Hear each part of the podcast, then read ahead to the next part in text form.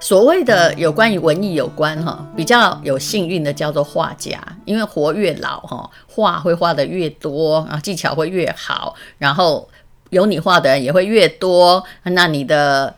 离死亡越近，你的画作会越珍贵哈。所以反而我倒觉得当画家，除非一个家永远不红，否则红了很难过气哈。一直会到你死了的时候，大家还很开心，因为什么？因为你再也没有作品，他们留你的作品会红了。好，这是旁边的话哦，也就是呃，所谓的常青树都是假的，也就是你很老派的，而我们还承认你曾经有江湖地位，那你不可能。唇红齿白，那只要你老了，你不可能永远思想新潮。就算你再努力，你只能不要太落后于你的朝代。一个人啊，在宇宙的洪荒历史之中，能够独领风骚，就是那几年。其实“过气”这两个字提醒我开挂其他的人生呢。这个两个字是值得我感恩的。如果你在一个地方很认真过，爬得够高，待得够久，那。呃，是很好的，可是你永远要思考呢，这个什么叫做过气？所以我后来就是去中欧工商学院读书，先是念台大的 EMBA 嘛，那后来现在又在念历史博士班。我觉得我的命必须拿来做我喜欢做的。我这辈子如果挂点了之后，我会觉得没做有点可惜的事情，而不是一直担心着自己的位置，然后在那里窜升。陨落，然后变成别人茶余饭后的话题。这个上帝对于人类的衰老毫不留情，这个世界充满了年龄歧视。可是我一直知道，在灯火阑珊的地方，你才有空间和时间面对自己，才有空去生活。那么，呃，我自己还是继续写稿。后来呢，出不出书并不。见得重要，有时候在脸书里就可以发表。谁说脸书不是一种书的形式呢？那我相信宋朝的人是没有脸书了，否则的话教育老早就普及了。清朝的时候如果有脸书的话，就不会搞来八国联军，他会比较知道这个宏观经济的趋势。那我一直觉得有些人呢、啊，就是觉得自己很棒，在夜郎自大，你迟早会搞来八国联军的。好，那么。来，各位，我们来想一下哈，其实什么叫做平台转移？我刚刚前面讲了一堆我个人的对于过气的解释，现在真的要来讲气管了啊。呃，你有没有想过哈？就是本来我们还要用电脑，然后才能够上网嘛？那其实这个在一九八五年，我记得是 IBM 的时候，IBM 也是这样死掉的啊。那只大象就慢慢慢慢的衰亡，没有全死了，但是也剩下不到一口几口气了。他们当时的这个总裁曾经看到那个苹果电脑刚刚想要窜出来，充满梦想，说：“哎，人手一台电脑的时候，他们还说一人一台电脑不可能。”哎，才过了几年，你发现你手上好多台电脑，哎，甚至你一个小小的手机，就比如果你能够穿越时空回到一九八五年，你一定是一个神仙，怎么可能？你记得不记得我们那时候看那个 Tom Cruise？那个叫关键任务还是什么电影？然后他在那个黑拉下一个电脑，然后就在空中在那里按啊，呃，这边找档案啊。你现在谁说那个不可能？那个已经是可能了。那么，呃。我们的平台经济呢，是不断不断的在改变了。那现在用手机上网，啊，又改变了很多的生态。比如说，它提高了沟通的效率，这是一啊。人人都可以手机上网的时候，它有一个商学院名词叫做 network，就是平台的外部性。人越多，这个功能就会越方便。而且呢，这个。网络的平台可以突破时间和地理的限制，比如说，你现在可能不需要有一个车队，Uber 就是这样的。虽然 Uber 现在被很多车队并起来了，哈，变成规范内的，它的使用者可以随时在外叫车，它可以几秒钟之内来 answer 你的单，哈，也不需要用电话，而且你可以观测它到哪里。你有没有发现，其实互联网是很棒的，那个。以前的什么这个一九八零年拿到两千年之间，还有什么计程车之狼，现在无可遁形。你很少发现有这种狼啊、色狼啊、劫财的出现，是因为你一直可以被监控，所以它使你安全。那第二是这个平台革命呢，它降低了交易成本。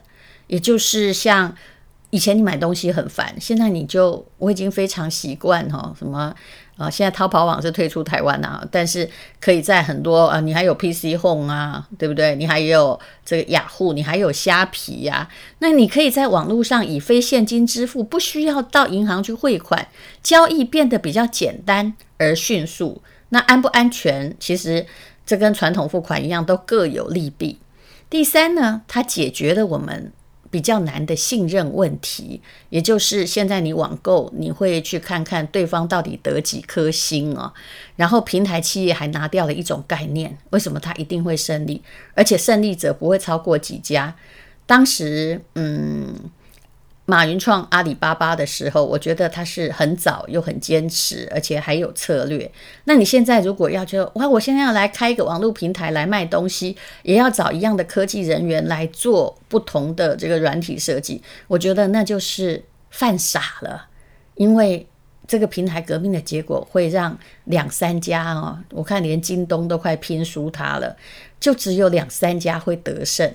像现在我觉得，比如说购买啊，你看阿里巴巴，然后后来是拼多多，在大陆没几年就上来了，只是因为他们找到一个好策略。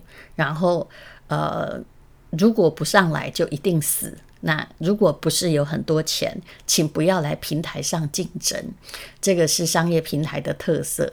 那他拿到了拿掉什么？他在去中间化这四个字是商学院里面最常讲的，拿掉了以前中间的层层的剥削。那像这个，比如说双十一的购物节嘛，当然这是一个商业的噱头啦，它可以在不到。你看那些网红，他常常是在不到一分钟之内创造出人民币十亿的营业额，非常非常的可怕。只要你哎不要让你的电脑因为这么多人而挂掉的话，这就是 IT 打造出全世界最大的一个市集哦。那你看一下哦，就是在全美的呃这次疫情之后的二十大市值企业啊。诶，很妙的是，因为互联网经济起来啊，用疫情来观察是蛮棒的，还能够在呃疫情股灾之后屡创新高的是有哦，哪几家呢？当然，你看，呃，沃尔玛是因为变得快了，他们在很多年的期间一直是哈、哦、第一家美商 Number One，可是也面临到新经济平台的考验。那像在今年的疫情里面。还能够取得很好的业绩新高的，包括什么？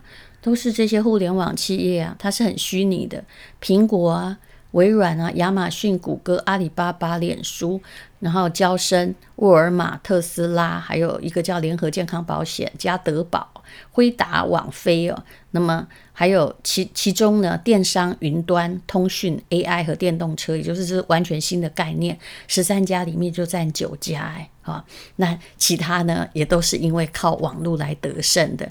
你就会知道，其实如果你现在在开实体商店，我当然不能说你会倒，而是实体商店也过气了，它不会倒，但是它在慢慢凋零。那你如果你要搞这个线上的，你恐怕也还是要寄居在某一个平台，你不可能自己来搞一个软体哦。那么再来看一下，有一家公司是很了不起的。你有没有错过 Amazon 呢？我说真的，我人生最大的错误就是我在理财上哈就没有先见，不了解很多东西会成为过气，没有投资亚马逊。亚马逊曾经非常非常的低廉，如果你会投资的话，你的一块美金可以变一百块美金，甚至两百块以上，因为它曾经差一点倒了。你知道亚马逊的贝佐斯他刚开始呢，只是干嘛呢？他只是想做小众书商，诶，让大家交易这些很呵呵 你觉得只对某些人有用的，比如说我念博士班，我就常常在买二手书啊，因为有些书已经绝版了嘛。出版社的它的 business model 就是它的商业模式。到最后哈，一定会变成旧书，不管再好都绝版，一定是要用新书来换旧书，跟以前的时代是完全不一样。所以你现在要买书，请赶快买哈，因为它很容易绝版。如果印不了一千本，或者是印了一千本，因为出版社的平台都只放新书嘛，所以你你这种大家当然会讲一种东西叫长尾效应，但是长尾效应其实是只有在很大的网络里面存在的，而且不会占太大的业绩哦。但是亚马逊它是因为本来是做二手书商，那它现在就是呃弄了一个网络的平台，然后来做电子书。可是它现在是什么呢？它其实几年前老早就是全球最大的网络销售的平台，甚至我一直觉得这阿里巴巴是在学它了。那有没有青出于蓝呢？那你可以自己讲哦。那它会，它有各式各样的制度哦，而且它还会跟它最厉害的，跟大陆的网络不太一样，是它会跟服务的付费订订户，就有人还要。当付费的订户，哎，大陆也有，但是收的钱不多哈。像比如说，我也会买那个什么拼多多的这个月卡，就是好歹付一点钱，然后想要来省钱嘛。那其实呢，亚马逊当然家大业大之后，也没有忘记自己是卖书的网商啊。那其实零七年。的时候，贝佐斯呢，本来只是想要做电子书哈，然后他就推出 Kindle 嘛，然后就变成了这个电子阅读领域的主角。但是说真的，电子书也不是让你听起来很多人根本不看书啊，电子书不是大宗嘛。可是呢，他就是用他 IT 的智能哈，然后慢慢的变成一个什么东西都卖。经过了二十五年的成长，它不是单纯的网商，它的股价呢，在疫情之后呢，也是越来越往上。那它就是一个不断改革的结果。好，那我今天要讲的就是个人跟企业一样，你不管你多大，你一定会过气。台塑还是台湾很大企业，对不对？但你觉得它是一个当红炸子鸡，还是面临过气？我觉得它一定存在。它还是一个大企业，然后它还是有它的这个像是塑胶啊或什么，它永远不会缺失嘛，这个需求不会消失。但是它也永远在寻求新的制程，或者是很在乎它的市占率啊，否则它就是在一个传统行业，也很容易变成明日黄花。所以有时候那个企业不能改，一直在传统行业里，那要让自己能够维持的一定的市占率。好，就就企业而言，这个是很重要的，这是不过气的。要不过气很难呐、就是永远，因为你你像针对以特斯拉来看，这还是一个过气的行业嘛。这是一个企业问题不在过不过气，而在 survive，就是它存不存活。那么，到底人应该要怎么样应付？跟企业一样，第一就是在你觉得自己很棒。很高峰的时候，请用学习来开创一个管道。第二是在自己觉得我这行做得很不错的时候，请你不要只想着退休，你要去想，搞不好我在另一方面也可以做得很好。毕竟这个世界啊，以前是一家店站三十年不会被淘汰，现在是可能三个月哦就会被取代，你随时都会成为过气。那过气没关系。那比如说，这个产业已经过气了嘛？比如台湾的玩具业、纺织业，什么什么都过气了。但过气不要成为过去，你就必须要有一些弹性的决策，然后要有一些新的主张。其实这些对人而言和对企业而言都一样。新的主张来自于不断的改进和学习，绝对不是来自于批评别人而把人拉下去。那你去看。嗯，差不多一九九零年，美国的十大公司跟现在的二零二零年，就三十年过去的的十大公司，基本上是完全不同的一批人。唯一存在的就是沃尔玛。那沃尔玛这个了不起，因为。他们虽然是传统的贸易业，但他们不断的发展这个节省成本的方法，或者是在疫情的时候哦，用最快速的时间来推出了应变措施。这种老的企业里面的弹性新思维也是非常非常重要的。好，那么呃，其实我一点都不在乎这个“过期”两个字，反而这两个字大家听了之后啊，要学习。你也许你有这个意识之后，就表示你不要在原来的产业上，像这个抗战中的老兵说“子弹伤痕，白头宫女在”，闲话说玄宗，嘿，就是一直说自己啊，当时啊，曾经啊，开元盛世有多棒多棒，哎，后来还不是有安史之乱，所以当然要珍惜你所有的，但永远要应变，这是让你的人生很值得活的一个很重要的事情。好，我今天呢就讲的就是所谓的过气和平台的转移。是每一个人跟企业要注意到的一件事，千万不要守着一个坟场过一辈子。